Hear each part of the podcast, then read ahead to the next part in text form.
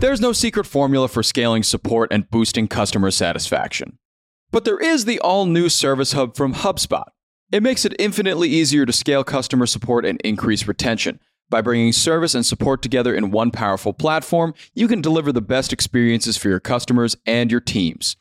Free up time for your reps to focus on complex issues with an AI powered help desk. Proactively drive retention with customer health scores that help keep your business ahead, stopping churn in its tracks.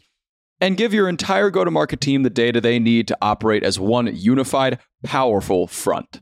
Also, you can better connect with customers and keep them happy. Secrets out. HubSpot Service Hub is a game changer. Visit HubSpot.com slash service to do more for your customers today. Howdy, folks. It is Thursday, February 2nd. I'm Jacob Cohen here with Rob Litterst, and you are listening to The Hustle Daily Show. Today, we're going to be breaking down oil and gas's record year. Last year, President Biden slammed ExxonMobil for making more money than God. And in a bit, we'll break down just how much money that actually was and what it means. But first, we've got a lot to discuss. Let's take a look at what else is going on in the world of business and tech today. Let's get cracklacking. All right, first things first. So, Meta reported earnings after the bell last evening, and shares got a whole lot of likes in after hours trading.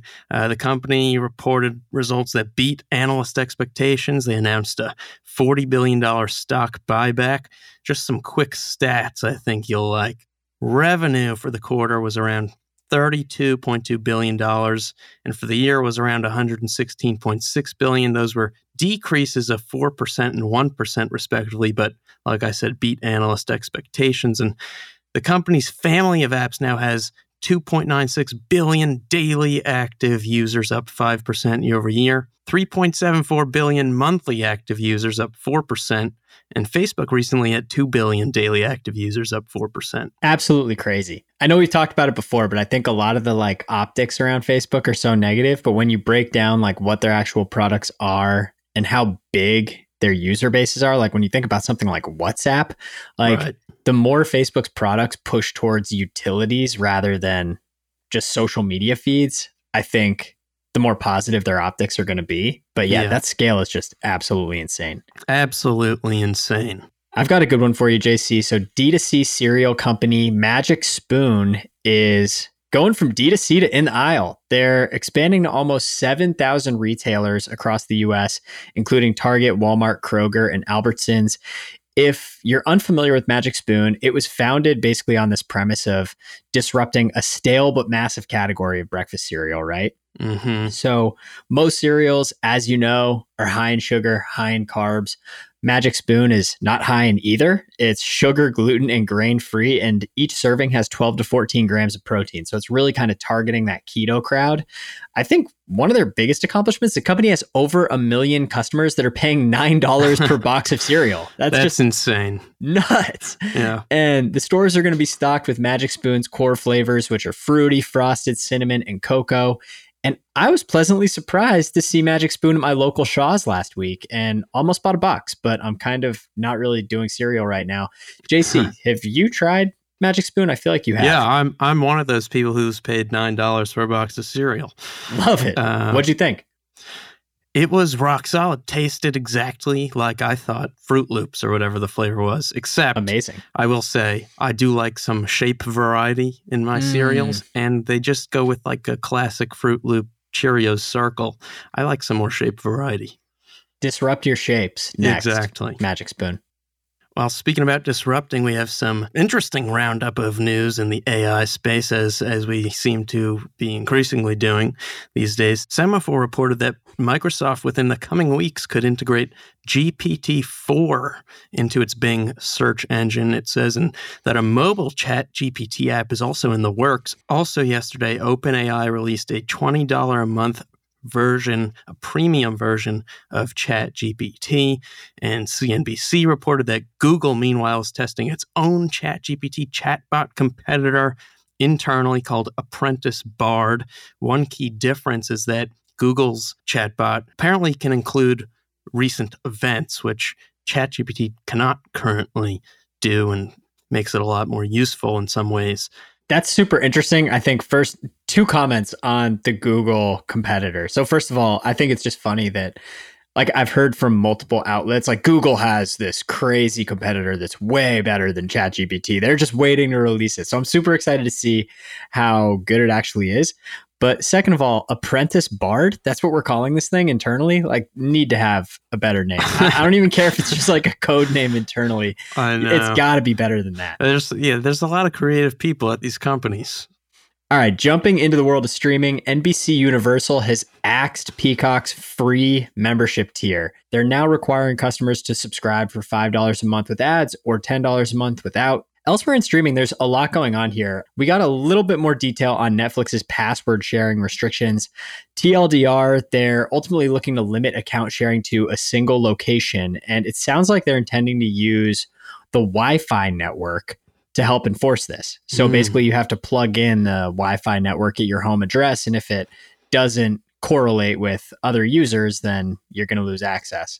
Right. Uh, which is pretty smart but uh, we'll see how smart. that impacts the business. Yeah, it's smart but annoying. You know, they said uh, the last shareholder letter, more than 100 million households are sharing uh, devices outside of the household. So there will be an impact. What it is will time will tell. yeah, I'm definitely one of them, and I'm I share my mom, so I mooch off my mom's Netflix account. Nice, so nice. I'm definitely going to lose access. and I don't know if I'm going to subscribe. If I'm being honest, mm. I, there's just not a lot on Netflix that is pulling me in these days. I'm a Stranger Things guy. I thought Glass Onion was okay. Um, I don't know. I, I guess this next announcement, maybe this will kind of convert me, but they also announced that spatial audio is now available on more than 700 of Netflix most watched titles, including Stranger Things, Glass Onion, and Wednesday. And the information also reported that new signups for Netflix ad supported tier doubled between January and December. So, off to a pretty good start there. Off to a good start there. And spatial audio is pretty cool.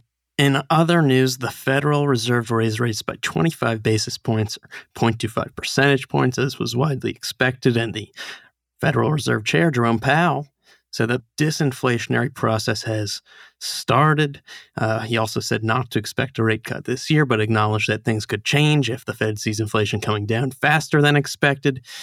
Also, JP Morgan bought a forest. What? Yes, the bank's asset management arm bought 250,000 acres of pine belt woodlands for more than $500 million, which it'll manage for wood and carbon capture. Apparently, this is a really big space. We should really be looking into this more for a good story. And uh, lastly, we have some good beef between the grocery delivery giants. Walmart tweeted that Amazon Fresh Delivery, which now only offers free delivery for orders of more than $150 is, as they said, looking pretty stale. And Walmart's free delivery, by the way, starts at $35. So wow. have some good beef between the delivery giants. It's it's interesting. I'm excited to see how this beef evolves. All right, oil and gas saw record profits in 2022. And last year, President Biden slammed ExxonMobil for making more money than God, quote unquote. What is happening there? Yes, so they had quite a year. And that moment that you just described when Biden slammed them for making more money than God, that that really underlined a sharp, sharp turnaround from 2020 when the pandemic, if you remember, completely slashed oil prices and ground energy companies to a near halt. No one was going anywhere it was really dark times for for the industry that year. Exxon posted a $22 billion loss, its first in decades. Jeez. Last year, though, as demand rapidly skyrocketed, the world, you know, started moving again. While global supply, especially with Russia's invasion of Ukraine, remained tight, the industry really, really boomed.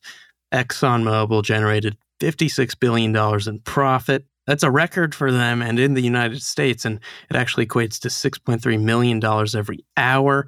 And now here comes the scrutiny, right? The record profits have really just sparked renewed pressure on the industry, which has plowed ahead with tens of billions of dollars of dividends and stock buybacks as you and I dealing with expensive gas prices last year.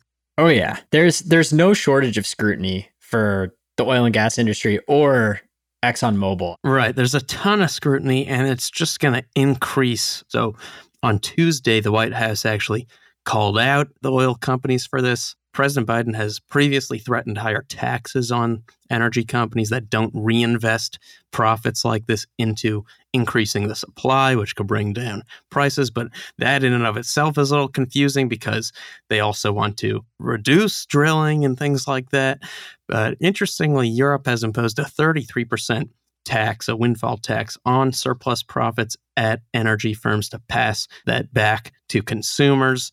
Though Exxon actually sued to block that tax, which it says cost them $1.8 billion in 2022. Now, one question I was eh, kind of interested in exploring yesterday was what about renewables? Where do they play into all this?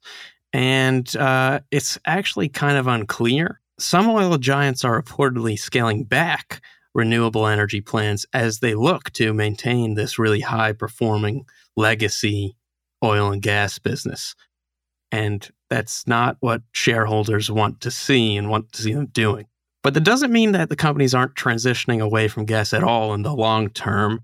I also, interestingly, this week saw a stat that I think you'll like. Cathie Wood's asset management firm ARK Invest released their popular Big Ideas report for 2023. And in it, they forecast that by 2030, with the rise of electric vehicles, oil demand for cars could dip 30%. Wow. So we'll see how this all plays out.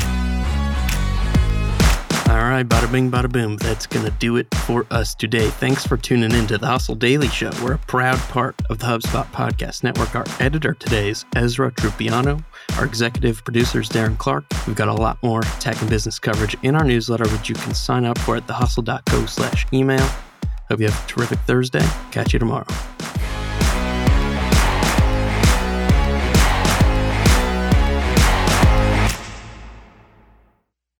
Hey, everybody, I got a great podcast to tell you about. It's called Truth, Lies, and Work, and it's brought to you by the HubSpot Podcast Network, the audio destination for business professionals.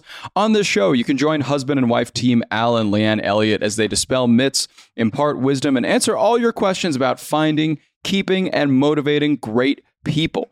They actually just did an episode with John Smith, who is the manager and agent of famous Argentinian soccer player Diego Maradona. He talks about in this episode how he was able to manage the global superstar, athlete, celebrity that Maradona is and was. It's a great listen. You better get out there and check it out. And you can listen to Truth, Lies, and Work wherever you get your podcasts.